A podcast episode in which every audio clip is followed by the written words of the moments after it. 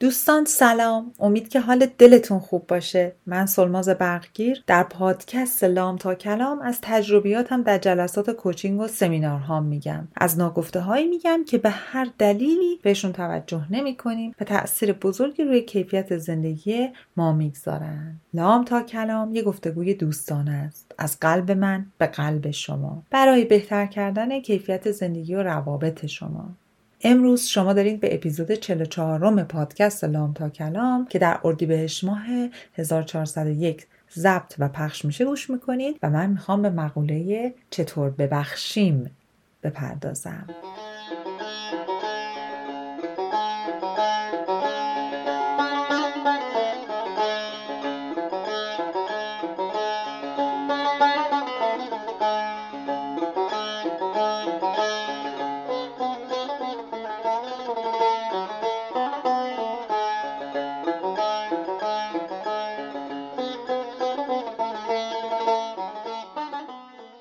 خب دوستان، در اپیزود قبلی به مشروح در ارتباط با مفهوم بخشیدن، چی بخشیدن نیست و چی بخشیدن هست و اصلا چه نقطه نظری ما آدما راجع به بخشش داریم صحبت کردم. تو این اپیزود میخوایم راجع به مراحل بخشش صحبت کنیم. آماده این؟ بزن که بریم.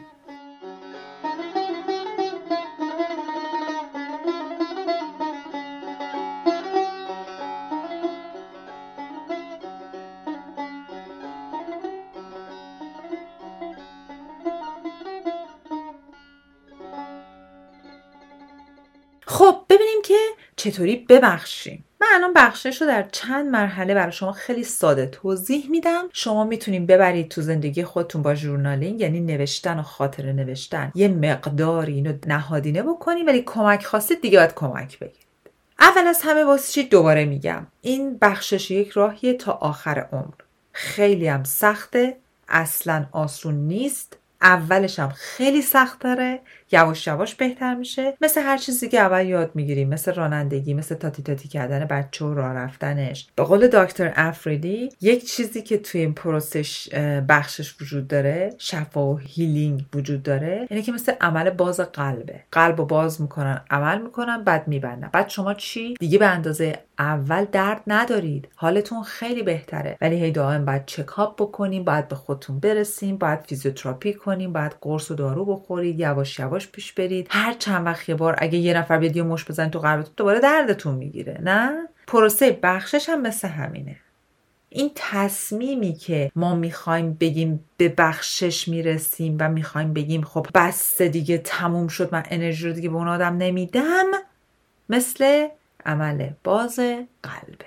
خب حالا راجع به مراحلش صحبت کنیم. مرحله اول چیه؟ مرحله اول آنکاورینگ فیزه، یعنی فازیه که ما باز میکنیم همه چیو، عمیقا نگاه میکنیم که کی اذیتم کرده، چقدر عمیق آسیب دیدم، اگه میخواستم توصیفش کنم چجوری توصیفش میکردم، چه چیزهایی هست که راجبش میتونم صحبت کنم و مینویسیم این شکستگی رو. مرحله اول دوستای من دو راه دارید که انجامش بدید. یه راهش که بسیار بسیار مخربه، همین راهی که احتمالاً اکثرمون تا حالا انجام دادیم. یعنی چی؟ یعنی هی حرف زدن راجبش، نشخوار کردن، به هر کی رسیدن صحبت کردن، تنها شدن فکر کردن و اینا. این خب خیلی خرابه، این مرحله بدیه و آدما ممکنه 20 سال 30 سال هم تو این مرحله بمونن. راه بهترش چی؟ راه بهترش استفاده از معجزه قلم و کاغذه. قلم کاغذ بگیرید دستتون و بنویسید. تمام این تجربه رو یک بار برای خودتون ژورنالش کنین. یه دفتر 100 برگ بردارین، ببینین چقدر میتونین بنویسید. جالبه که خیلی وقتا آدما موقع نوشتن انقدر نمیتونن بنویسن، میگن این که ولش کن، ارزش نداره، اون که ارزش نداره. و جمله طلایی که مال خودمه، من همیشه میگم چیزی که ارزش نوشتن نداره دیگه اصلا ارزش فکر کردن بهش رو نداره. پس مرحله اول اینه که می‌نویسیم و می‌بینیم در نتیجه این اتفاق، این اتفاقی که ماهیتش رو باید با نوشتن مشخص کنیم که کجا آسیب دیدیم، چه جوری آسیب دیدیم، توسط کی آسیب دیدیم، چقدر آسیب دیدیم، اصلا آسیب چه جوری بوده، ما حسمون چیه. خلاصه این کار داره. من اینو شاید بهتون بگم قریب 7-8 ساعت وقت میذارم، مدل‌های متفاوت با کلاینتام کار میکنم. بعد میایم به اینجا که خب در نتیجه این اتفاق چی عوض شده؟ کجای زندگی عوض شده؟ دیدتون به کجاها عوض شده؟ شرایط چجوری عوض شده؟ و عقاید شما درباره ارتباطات چجوری عوض شده؟ بازدهی کارتون، زندگیتون کجاها تحت تاثیر قرار گرفته؟ همه رو می‌نویسید. وقتی به اندازه کافی تو این فاز نوشتید و جورنالینگ کردین، حالا وقتشه که بریم فاز دو. فاز دو اون قسمتی که ما تصمیم میگیریم. فاز decision making فیزه که من میگم I'm done. من به خودم میخوام شفقت کنم، میخوام جای اون خشم رو با شفقت تموم بکنم. فاز دو در واقع وقتی شروع میشه که با یه تصمیم شروع میشه. تصمیم نه من نه هیچ کس دیگه نمیتونه شما رو مجبور کنه. شما باید خودتون تصمیم بگیرید که برید جلو و بگید خیلی خوب تموم شد، من دیگه این حس و حال بد، تنفر، خشم و نشخوار رو نمیخوام و میخوام شاد باشم. میخوام زندگیم از همین امروز و از همین حال الان شروع بشه. میخوام دوست داشته بشم، میخوام دوست بدارم و میخوام کسانی که در معاشرت با من هستن این عشق رو بگیرن. به خاطر اینکه وقتی شما نبخشیدید اصلا عشقم به کسی نمیتونیم بدیم. من عاشق انسان هام، عاشق طبیعتم و میتونم همه چیز رو درک کنم. پس I will let go and free myself of suffering. من ول میکنم، رها میکنم و میذارم که از تمام این درد و رنج من آزاد شم. و اما مرحله سوم. مرحله سوم اونجاست که ما به همه اتفاقاتی که افتاده معنای جدیدی میدیم.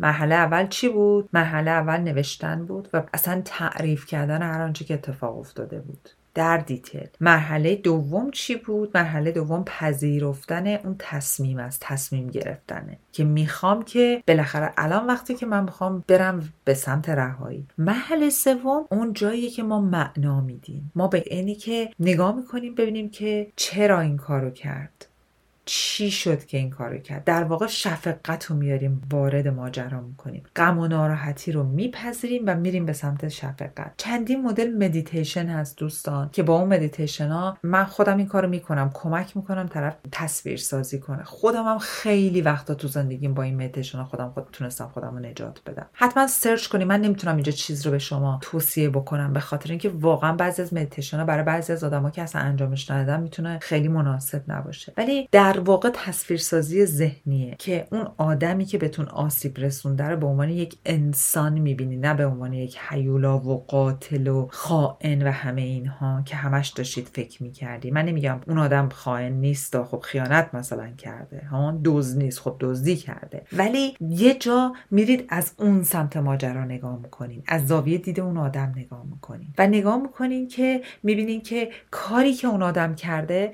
تصمیم خودش بوده. شما لایق اون تصمیم نبودید. این سزاوار نبوده به شما. سزاوار نبوده که یه همچین اتفاق برای شما بیفته. خب به شما ربطی نداره. شما رو عوض کرده، رابطه هاتون رو خراب کرده، ولی واقعا این نیستش که قرار بوده که این اتفاق برای شما اینجوری بیفته و این جزای اعمال شماست. اونجوری نباید بهش نگاه بکنید. در واقع میبینید که آقا میگن it's not about you. درباره شما نبوده. شما فقط باید درسش رو میگرفتین. روتون تاثیرگذار بوده، درد ایجاد کرده، براتون زخم ایجاد کرده، ولی همش دردها و زخمهای خود اون آدم بوده که رو شما فرافکنی شده. شما اینجوری میتونین نگاه کنین. یعنی به جای اینکه برید توی شرم و خودتون رو قضاوت کنین، به جای اینکه برید تو سوگ یک اتفاقی که اون آدم برای شما ایجاد کرده و همش بگین چطور دلش اومد این کار بکنه، چطور تونست این کار بکنه، یه جا میگید it's not about me. این درباره من نیست. متأسفانه خوشبختانه من تمام محتوایی که برای این اپیزودا درست کردم همشون رو ترجمه کردم و بعضی از عبارت‌ها و جمله‌ها فارسیش اونقدر مثلا میگن you don't deserve it، یعنی تو لیاقتش رو نداشتی، ولی منظورش نیست که تو لیاقت اینو نداشتی که آدم نالایق بوده. منظورش اینه که این سزاوار نبوده به تو این اتفاق بیفته. It's not about you. یعنی این درباره تو نیست، ولی منظورش اینه که این اتفاق فرافکنی اون آدم بوده رو تو اینجا در دسترسش بودی، سر تو خالی شده. فقط مطلب اینجاست که ما باید سهم خودمون رو ببینیم. سهم من چیه؟ درسی که من باید بگیرم چیه؟ بگیرم و رهاشم، رها کنم. حالا مرحله چهارم بخشش چیه؟ دیپنینگ فیز. اون فازیه که ما عمیق میشیم.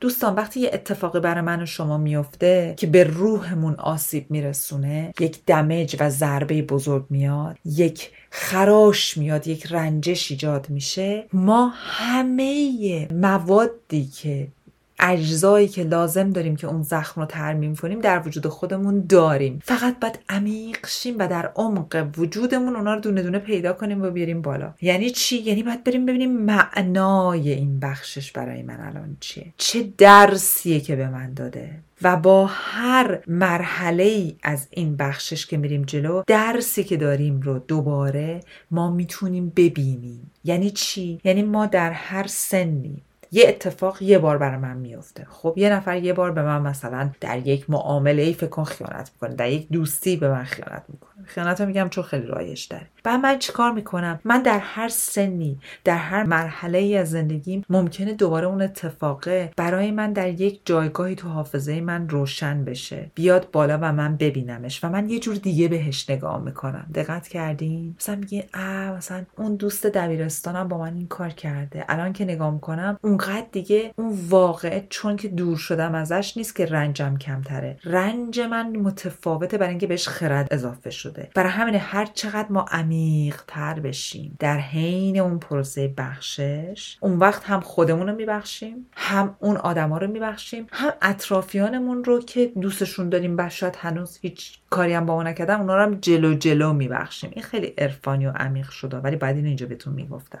در واقع با هر دوره، با هر ریویو میریم سراغ تمام دردهایی که ما سرکوبشون کردیم. یعنی هر بار که ما یک اتفاقی یادم میخوایم ببخشیم، عمیق میشیم، میریم اون پایین، میریم هنوز این زخمم درست ترمیم نشده و بهشون نرسیدیم و میبینیم چقدر شده که آدما با ما یه کاری کردن، گفتیم بابا ولش کن، چیزی نیست که مهم نیست، ولش کن، چیزی نگم. و این برخوردا تک تک تک تک تک تک یه فیلترای رو قلب ما ایجاد کرده و قلب ما رو دورش رو لایه زخیم از قصه و ناراحتی گرفته و ما با اینا رسیدگی نکردیم. مرحله چهارم بخشش اونجاییه که دکتر افریدی میگه میرید اون پایین، اون زخما رو میبینید، اون لایه‌های زخیمی که مثل فیلتر اومده رو قلبتون میبینید و با اونا روبرو میشیم و دونه دونه باید با اونا رسیدگی کنیم. دوستان اینجا همون جاییه که ما برمیگردیم. موقعی که توی مرحله عمیق شدن و بخشش هستیم، خیلی وقتا برمیگردیم میریم میبینیم من چقدر گذاشتم این آدم نزدیک زندگیم یه کاری رو با من کرده و من گفتم ایتس اوکی، ولی چقدر من عمیقاً اون پایین آسیب دیدم. بعد من یاد میگیرم که وقتی دوست نزدیکم، آدم همخونم با من یه کاری میکنه که خودش هم تعمدی نداره که منو آزار بده، همونجا باش مکالمه داشته باشم و جلوی اینی که یه زخم عمیق دیگه وارد بشه و من تازه بدتر که بگم نه چیزی نیست رو بگیرم. چون فاصله که ایجاد میکنیم بین خودمون و زخمامون باعث میشه اون زخما رشد کنن. مثل این میمونه که مثلا شما یه زخمی ایجاد شده در وجودتون، مثلا رو دستتون یه زخمه. خب دو تا راه دارید دیگه، زخمم خیلی عمیقه، مثلا یه ذره همچی بگی نگی خون زیاد میاد و اینا، دو یه راه وجود داره که سفت محکم ببندی میگی بابا کی حوصله داره بره دکتر، این همینجوری سفت نگه می‌دارم این خودش خوب میشه، مثلا پانسمان اینجوری. آیا خوب میشه؟ خیر. چرک میکنه، عفونت میکنه، حتی ممکنه منجر به دورجونتون قطع عضو بشه. پس با عمیق شدن میریم تمام اون زخما رو میبینیم. برای همین حالمون بد میشه، میایم خیلی وقتا بیرون میگیم ولش کن بابا، من با همون خشمم برم جلو راحت تره. یه تیکه اون پروسه و مرحله بخشش که این چهارمیه که عمیق میشیم خیلی درد داره، ولی با روبرو شدن با این درد چه اتفاقی برای شما میفته؟ شفای واقعی رو شما میبینید. اگه همه اون انرژی خشم رو جمع کنین و به کلام تبدیل کنین، شفا پیدا میکنین، معجزه اتفاق میفته. یعنی به جای اینی که کلام، منظورم دعوا کردن نیستا، کلام گفتمان موثره با خودم و با اطرافیانم. اونجاست که درک میکنیم، حس میکنیم و رها میکنیم. اونجاست که ما دوباره تو ذهنمون همه چیزو برنامه ریزی میکنیم. اونجاست که به قول دکتر افریدی whatever you feed it will grow. به هر چی تغذیه کنید، غذا بدین، چی میشه؟ رشد میکنه. رو هر چیزی که تمرین کنین قوی و قوی تر میشه. اگر روی انتقال خشم و ناراحتی و غیظ و غضب تمرکز کنید و روش تمرین کنید، خب اون بیشتر میشه. رو شفقت تمرین کنید، اوپن هارتد باشید، رو اون بیشتر تمرکز کنید، رو اون قوی میشید. خانم برنه براون به اینجا میگه وقتی به مرحله 4 میرسید هول هارتدنس رو تجربه میکنین. هول هارتد بودن یعنی قلبتون، حالا قلب که اون عضو نبرید، اون چیزی که ما بهش میگیم قلب، اینجا تماما یکی میشه، در آغوشش میگیرین و حالتون بهتر میشه. و یادتون باشه بخشش مساویه با شفا و ترمیم یه دقیقه یا در لحظه نیست. بخشش یک اتفاق طولانی مدتی که در طول زمان با بخشیدنهای بعدی، با اتفاقهای بعدی دوباره میریم میگیم سلام علیکم، چه خبر، چطوری. بخشش یه قسمت بزرگش میتونه با عذرخواهی درست اتفاق بیفته، یعنی میتونه عذرخواهی درست کمکمون کنه. حالا دوستای من، اگر شما باعث رنجش کسی شدید، همین الان که داریم اینا رو میشنویم و میخوایم بریم عذرخواهی کنیم که به پروسه بخشش طرف مقابلتون کمک کنید، یادتون باشه که چند تا چیز رو برای این عذرخواهی بعد اینجا بگم که باید رعایت کنیم. یکی اینه که ولی نیارید، نگید منو ببخش ولی منو ببخش، توز ببخشید ولی من بلا بلا بلا، ببخشید آخه فلان اتفاق افتاده بود. توضیح ندید، توجیه نکنید، توضیح ندید، بذارید اون آدم شنیده بشه، حس بشه، حس بودن رو بگیره و احساس کنه دیده شده. دوستان من، ما وقتی کسی رو میبخشیم در واقع قدرتمون رو از اون آدم پس میگیریم. تمام انرژی رو که مصرف میکردیم بچسبیم به خشم و رنج رو پس میگیریم، رها میکنیم و تمام خشمی که در درون ما رو داشته میسوزونده میذاریم همونجا پیش اون آدم بمونه.